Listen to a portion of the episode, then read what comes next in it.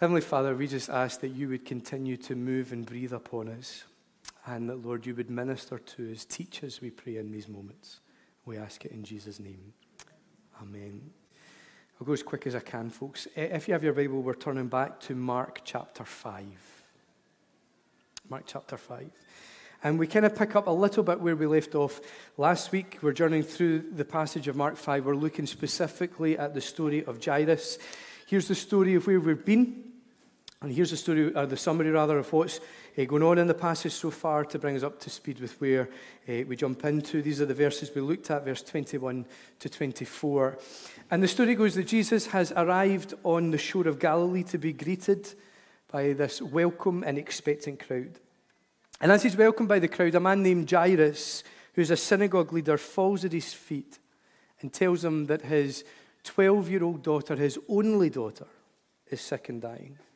And he asks Jesus to come to his house to minister to her. Jesus agrees and he begins the journey to Jairus' house, which is where we left the passage off. But here's a summary of the bit that we kind of jump over to continue focusing on the story of, of, of uh, Jairus, and that is that en route, Jesus is interrupted by a woman who's been suffering from bleeding for the past 12 years. She spent all her money on doctors, we're told, and her condition only gets worse instead of getting better. And this woman hears about Jesus, hears about the things that he's been doing, and what she hears causes her to believe that if she can just reach out and touch the edge of his cloak, then she will be healed. And that is exactly what she does, and that is exactly what happens. She reaches out, she touches the edge of his garment, and she's instantly healed. However, when this happens, Jesus stops the crowd to ask who touched him. And at this point, the woman comes trembling to his feet, tells her the whole story of how she has been wonderfully healed when she made this connection to Christ.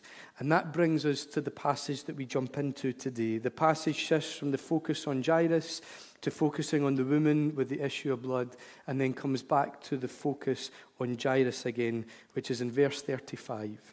And it says, While Jesus was still speaking, some people came from the house of Jairus, the synagogue leader. Your daughter is dead, they said. Why bother the teacher anymore? Overhearing what they said, Jesus told him, Do not be afraid, just believe. Now, when we looked at this passage last week, we looked at it through the lens of intercession. Jairus has connected with Jesus so that Jesus would connect with his daughter. He came and he brought a request on behalf of his daughter, a request that she couldn't bring herself. And this, we said, was a stunning picture for us of intercession. In intercession, we connect with Jesus on behalf of others, and in some senses, we bring requests and petitions that perhaps they cannot bring themselves. And as we come and connect with Him, we ask Him to bring change and transformation, not for ourselves, but for another. And in Jairus' moment of intercession, we said last week, it involved a significant level of change. He had to change his position on Jesus. And on top of that, he changed his position physically, emotionally, and spiritually. And the result of this change of posture in both his heart and in his body is seen in verse 24, where it says, Jesus went with him. Jairus' intercession, his posture, his position, his approach moved the heart of Jesus. And as a result, Jesus began to journey with Jairus. He went with him. Jesus begins to journey to Jairus' house. And as he does, he is led by Jairus the synagogue leader, he comes and he connects with Jesus. He asks Jesus to manifest within his world, to minister to his daughter. And the outcome of his request, the result of his intercession, is that Jesus begins a journey with him. And this is significant because what this single small sentence reveals to us is huge. Jairus begins a journey in the presence of Christ. He is up close and personal with Jesus. He's up close and personal with the one that this whole crowd have turned out to see. He's walking next to him. He is journeying alongside him. He is functioning and moving in his presence. Many people only ever caught a glimpse of Jesus from the edge of the crowd or from the outskirts of the mob. Everywhere he went, people would flock round him, forcing him at times to adjust the way that he addressed the crowd, climbing up hillsides to get a good viewpoint, or, or going out in a boat into shallow water and, and preaching and speaking to the crowd from there. When Jesus turned up in an area, people crowded round him, sometimes to the extent that houses became packed out, and people even made some structural alterations and installed makeshift skylights in order just to get near to him. But here is Jairus, and he's up close and personal. He is standing physically in the presence of Jesus. And more than that, he's actually journeying with Jesus to see Christ manifest in his world. And as we begin to look at that, the lessons on intercession continue. We learn that intercession is not an event, it's a process. As we watch Jairus journeying with Jesus, that journey teaches us that intercession is not an event, it's a process. Intercession is about making a connection with Jesus, and more than that, it's about beginning to journey with Him and beginning a journey with Him that results in Him manifesting radical transformation in the worlds round about us. There is tremendous power in intercession. Intercession has the ability to unlock supernatural change within circumstances and within moments. And as we recognize that, we have to recognize something really important, and that is that change begins, that supernatural change begins with us making a connection with Jesus, but much more than that, it begins when we are willing to make the journey with Jesus in intercession. It involves putting in the work, being willing to play the long game continuing steadfastly, pressing in, laying hold, then pressing in and laying hold some more. In fact, it becomes it can become so much about laying hold of Jesus and refusing to let go.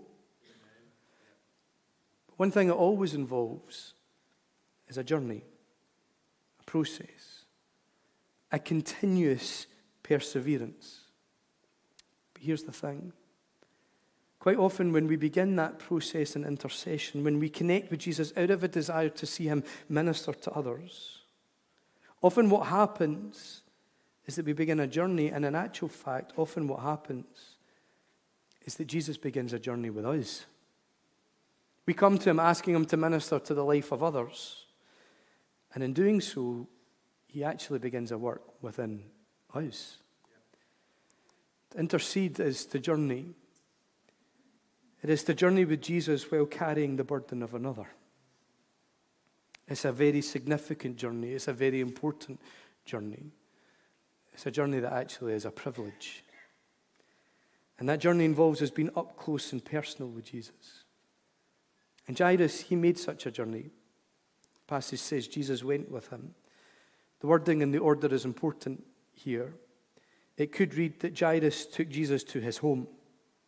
Or it could read that Jairus led Jesus to where his daughter was. Or it could even read, so they set off together to Jairus' house.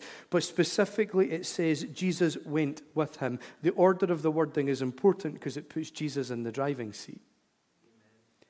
If it said Jairus took him to his house, Jairus is in the driving seat. But actually, no, Jesus went with him. He's in control here.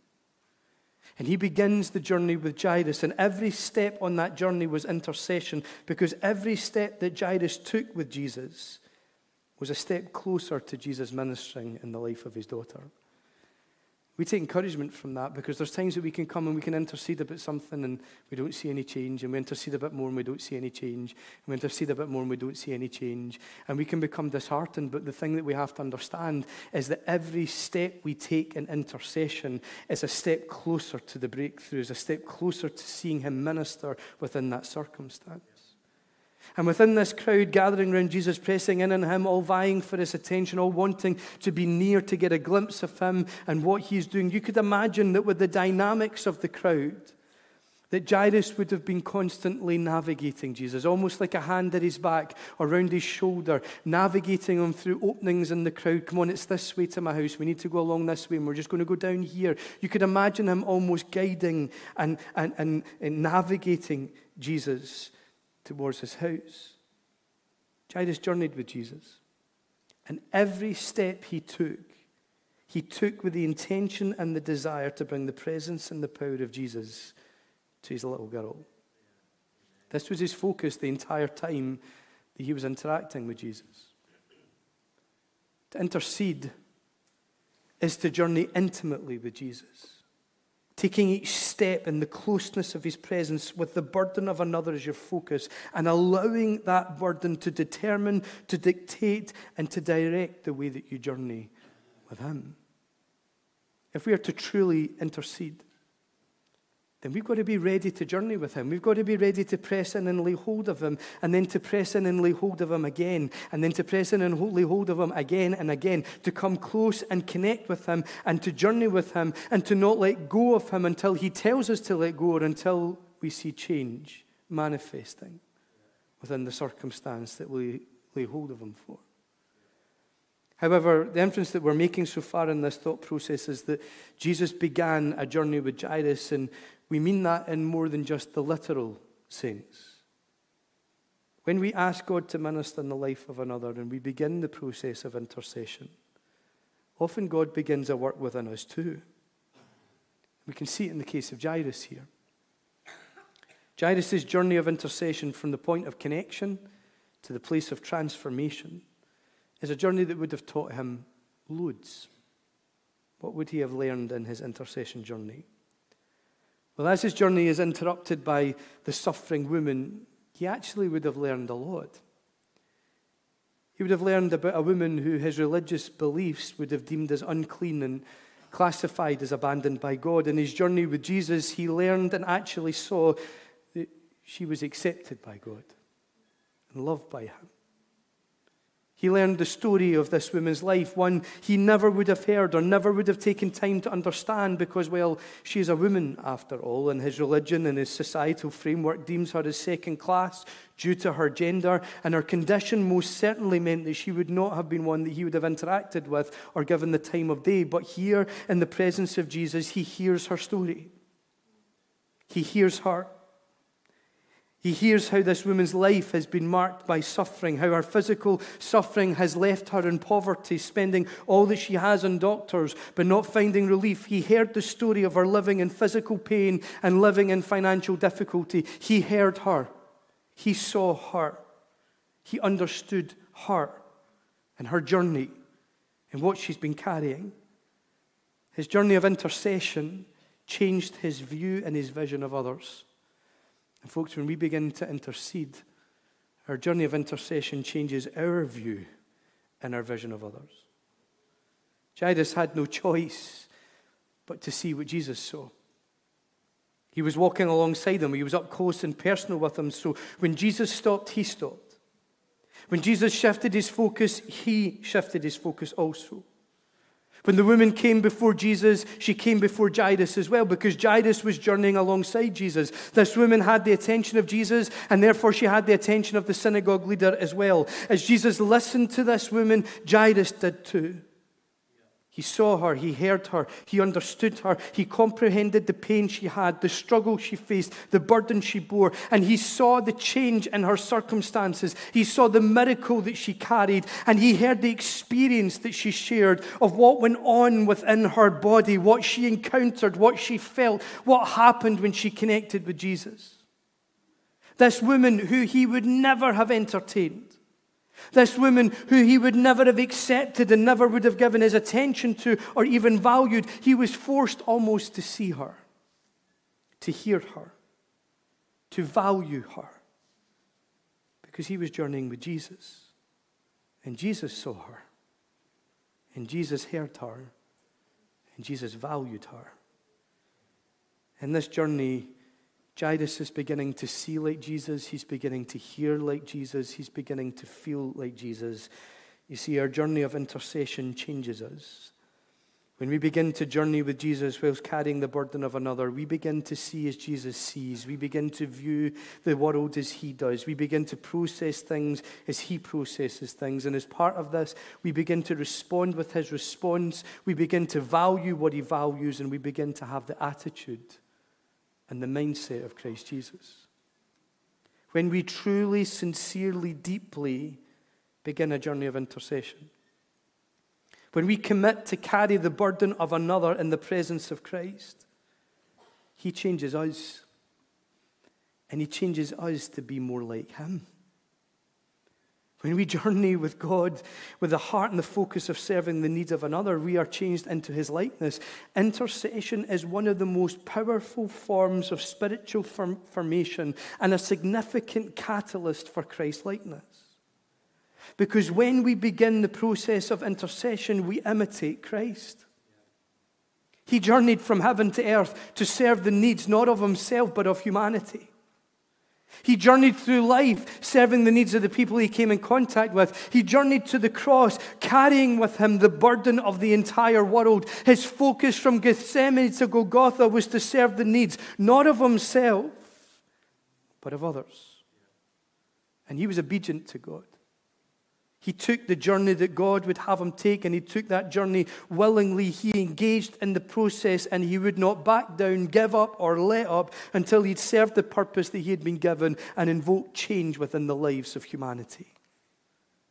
And then he rose from the dead and he journeyed through the heavens, where he now sits enthroned at the right hand of majesty. And in the presence of God, he ever lives to make intercession for us. So when we begin the walk of intercession, when we begin to carry the burdens of others, when we journey with God with the specific focus of serving the needs of another and not of ourselves, we're actually united with Christ's heart. We begin to function in that moment with the heart of Jesus. We are changed, therefore, more into his likeness. And in this process of intercession, we begin to learn from his heart. And we begin to learn, move, and function with his heart. We begin to see as he sees. We begin to feel as he feels. Our attention is drawn to what his attention is drawn to. We begin to value what he values, and our attitudes begin to change. The biggest catalyst for spiritual formation, and therefore one of the most bravest and the most courageous steps of discipleship that we can ever take, is to begin to intercede. Because when we do fully, selflessly, and with serious resolve, we will never be the same again. This moment in Mark 5 was one that brought radical change and challenge to the life of this orthodox, conservative synagogue leader. And whether he liked it or not, he was being changed by what he encountered as he journeyed with Jesus in intercession. And almost by default, he ended up with a front row seat on this unnamed woman's encounter with Christ. And the question that arises in that then is well, all of that's lovely and that sounds great, but why? Why? On one hand, all that we've outlined is great, but there is another way that we could look at this. Because you can bet that while all of this is unfolding, the woman coming and touching the edge of his cloak and everything stopping, you could imagine that Jairus was probably getting a little bit impatient. They're on their way to bring healing to this little girl. She's so sick, she's so poorly that he would have been eager to get Jesus to her. And suddenly they stop with this distraction. Jesus has stopped to ask who, who in this huge crowd of people has touched him. And Jairus is like, Seriously, seriously, Jesus. This crowd of people touching in all round about you. This crowd is massive. It's bigger than the queue for the Blue Lagoon chip shop before the last train home on a Saturday night. People are banging into him right, left, and center, and suddenly it seems as though Jesus is getting a bit precious and a bit of a diva and is like, Who touched me? Who touched me? And then, as if that wasn't frustrating enough, this woman eventually comes forward. She took her time, didn't she? She eventually comes forward and breaks the awkward silence that Jesus seems to be enjoying, but nobody else is. And then she begins to tell her story in all of its detail. And he's probably standing there giving it, that, yeah, yeah, wrap this up, get to your point, love, let's move on, bring this into land. And I'm sure you guys probably won't know what it's like to sit there while someone's rabbiting on, going, yeah, yeah, wrap it up, get to your point, bring this into land. But this man's probably sitting there or standing there thinking, get to the point, woman. We've got to get to my daughter. And while this unnecessary detour is happening, Messengers arrive and deliver the worst possible news any parent could ever receive. Jairus, your daughter has died. in an instant, his whole world caved in. But he'd connected with Jesus.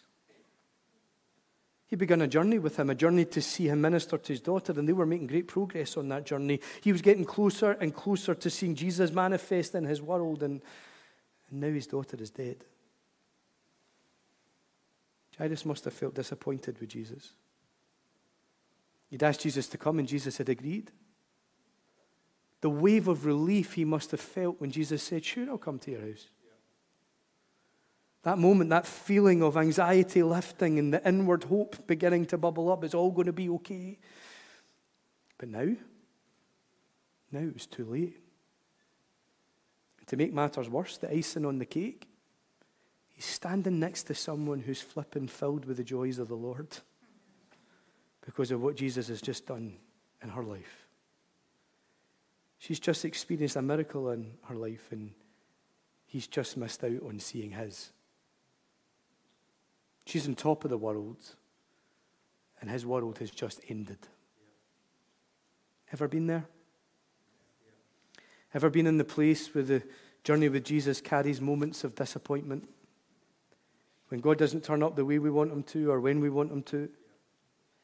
When you pray and you intercede and you make the journey of intercession, and just as you think the answer is within grasp and the outcome seems close and is within reach, suddenly the worst possible outcome happens and the answer doesn't come and the resolution is not what you've anticipated or expected. There are times in life when we can feel disappointed in life. And there are times when, if we're honest, we can be disappointed with God. The journey of faith can be marked with disappointment. It's not always zippity doo dah. And I don't know about you, but I always feel that just as I'm having my breakdown, there's always someone beside me having their breakthrough. So annoying, isn't it? Just as I'm having my breakdown, there's someone flipping right there, having the joyous moment of God doing everything they've ever asked. And you're like, this is not fair. Look at what happened with Jairus. While Jesus was still speaking, some people come from the house of Jairus, the synagogue leader. Your daughter is dead. Why bother the teacher anymore? They said. Messengers who bring the word to Jairus tell him not to bother the teacher anymore. There's like there's no point. Jairus has no idea that Jesus' plan is actually to raise his daughter from the dead and restore her to him healthy and well. So, actually, his sense of disappointment is rooted in his lack of understanding of the purpose of God in that situation. His disappointment, which is natural, which any of us would feel if we were in his shoes, well, sandals. That disappointment comes from a human perspective of the circumstance, not a God perspective. Could it be the moments when we feel disappointment with God in our journey of faith are actually the moments when we're looking at the circumstances and the situations before us from our perspectives and not from God's perspective? Could it be then that in those moments when disappointment begins to set in, that actually the first thing we need to do is to pause, turn our focus to Him, and say, Could you give us your perspective on this? Look at the human perspective here. Your daughter is dead. Why bother the teacher anymore? The human perspective is this there's nothing more that can be done here. It's the end of the road. It's all over. The girl is dead. But notice something really important. Notice that the messengers say, Why bother the teacher anymore? They describe Jesus as the teacher. Is scene then is that they clearly don't get who he is and what he's capable of.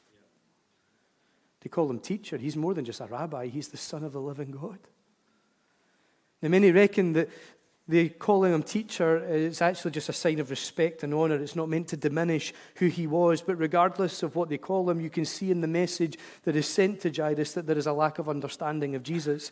You can hear in the statement, Why bother the teacher? You can hear the belief that they thought that Jairus was on to a fool's errand in the first place. In their minds, it's almost as though he's just clutching at straws, he's reaching out for anything that might bring hope, and he's not dealing with the fact that this girl is going to die. The Greek word that's used here for bother, why bother the teacher anymore? It means to harass. So it's like the suggestion in this message is that there was no merit in his connection in the first place because what they view him as doing is just harassing and bothering the teacher. They don't understand who he is, and they don't understand what he's capable of doing. They have no perspective of God, so it's impossible for them to see this from God's perspective. Here's an important lesson here. Don't let those who don't understand Jesus prevent you from connecting with all that he has for you. If Jairus had listened to these men, if he had followed their advice, he'd have just walked away from Jesus, slipped away into the crowd, completely missed the miracle that Jesus was about to do. He could have taken their advice to not bother him anymore, walked away, and missed the plan and purpose of God for that moment completely. Don't allow those who have no perspective of God to prevent you from seeing things from God's perspective and to cause you to abandon the purpose of God entirely. Jesus turns to him and he says this Don't be afraid, just believe. Luke's version says this Hearing this, Jesus said to Jairus, Don't be afraid, just believe, and she will be healed. Now I need to on my hobby horse again. I'm sure you've come used to that. Many people could read this statement from Jesus and use it to preach a faith healing theology. If you're not afraid, and if you believe enough, and if you have enough faith, healing will come. But I don't think that this is what Jesus is communicating here when he makes this statement. Rather, what is happening here is that Jesus is giving Jairus a perspective on God as well as giving him God's perspective on his situation. He's saying to him, Don't worry, don't be afraid. With God, there is no end to the road. With God, there is always more that can be done. With God, nothing is over until He says it is over. He's assuring Jairus, these guys are looking at this thing from a human perspective, but let me give you a little bit of a perspective of God. There are no ends to God's road. There are no blockades. There are no barriers. There are no dead ends. There are no finales. It ain't over till He says it's over. So don't be afraid, just believe. But believe what? Well, Jairus has just had a front row seat on this random woman's encounter. She's battled with her illness for 12 years. She spent all that she had on doctors. They couldn't cure her. There was nothing that could be done. She hit the end of the road until she heard about Jesus until she got a perspective on God. And when she understood that Jesus was turning impossible situations around, she came and she connected with him. And what from a human perspective seemed like the terminal became God's transformation. See, Jesus was doing a work in Jairus. He was changing his perspective on God, but actually, more than that, he was allowing him to see the situation from God's perspective. He turns to Jairus and he says, Don't be afraid, just believe. Jesus wasn't delivering faith healing doctrine here, he was giving Jairus God's perspective on the situation. He was revealing the plan and purpose of God. See, according to Luke, God's plan and purpose was healing. In actual fact, the Greek word that's used for she will be healed is the word sozo, which means to save and to deliver. The King James translation translates Jesus as saying this Fear not, believe only, and she will be made whole. Jesus is saying she's going to be saved and delivered from death. In moments of disappointment and in moments of difficulty, we must seek to view the situations not from our human perspective, but from God's perspective. We must connect to his voice and let what he says motivate us to hold on and not let go, but rather to hold on, persevere, and to believe. The journey of intercession is a journey that changes our perspective on God and teaches us to view life situations from God's perspective.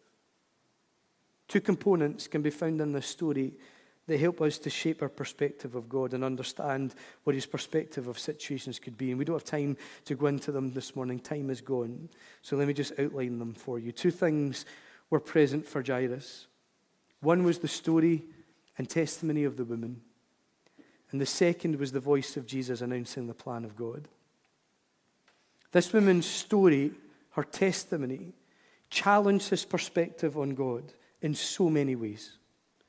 And the voice of Jesus allowed him to see from God's perspective.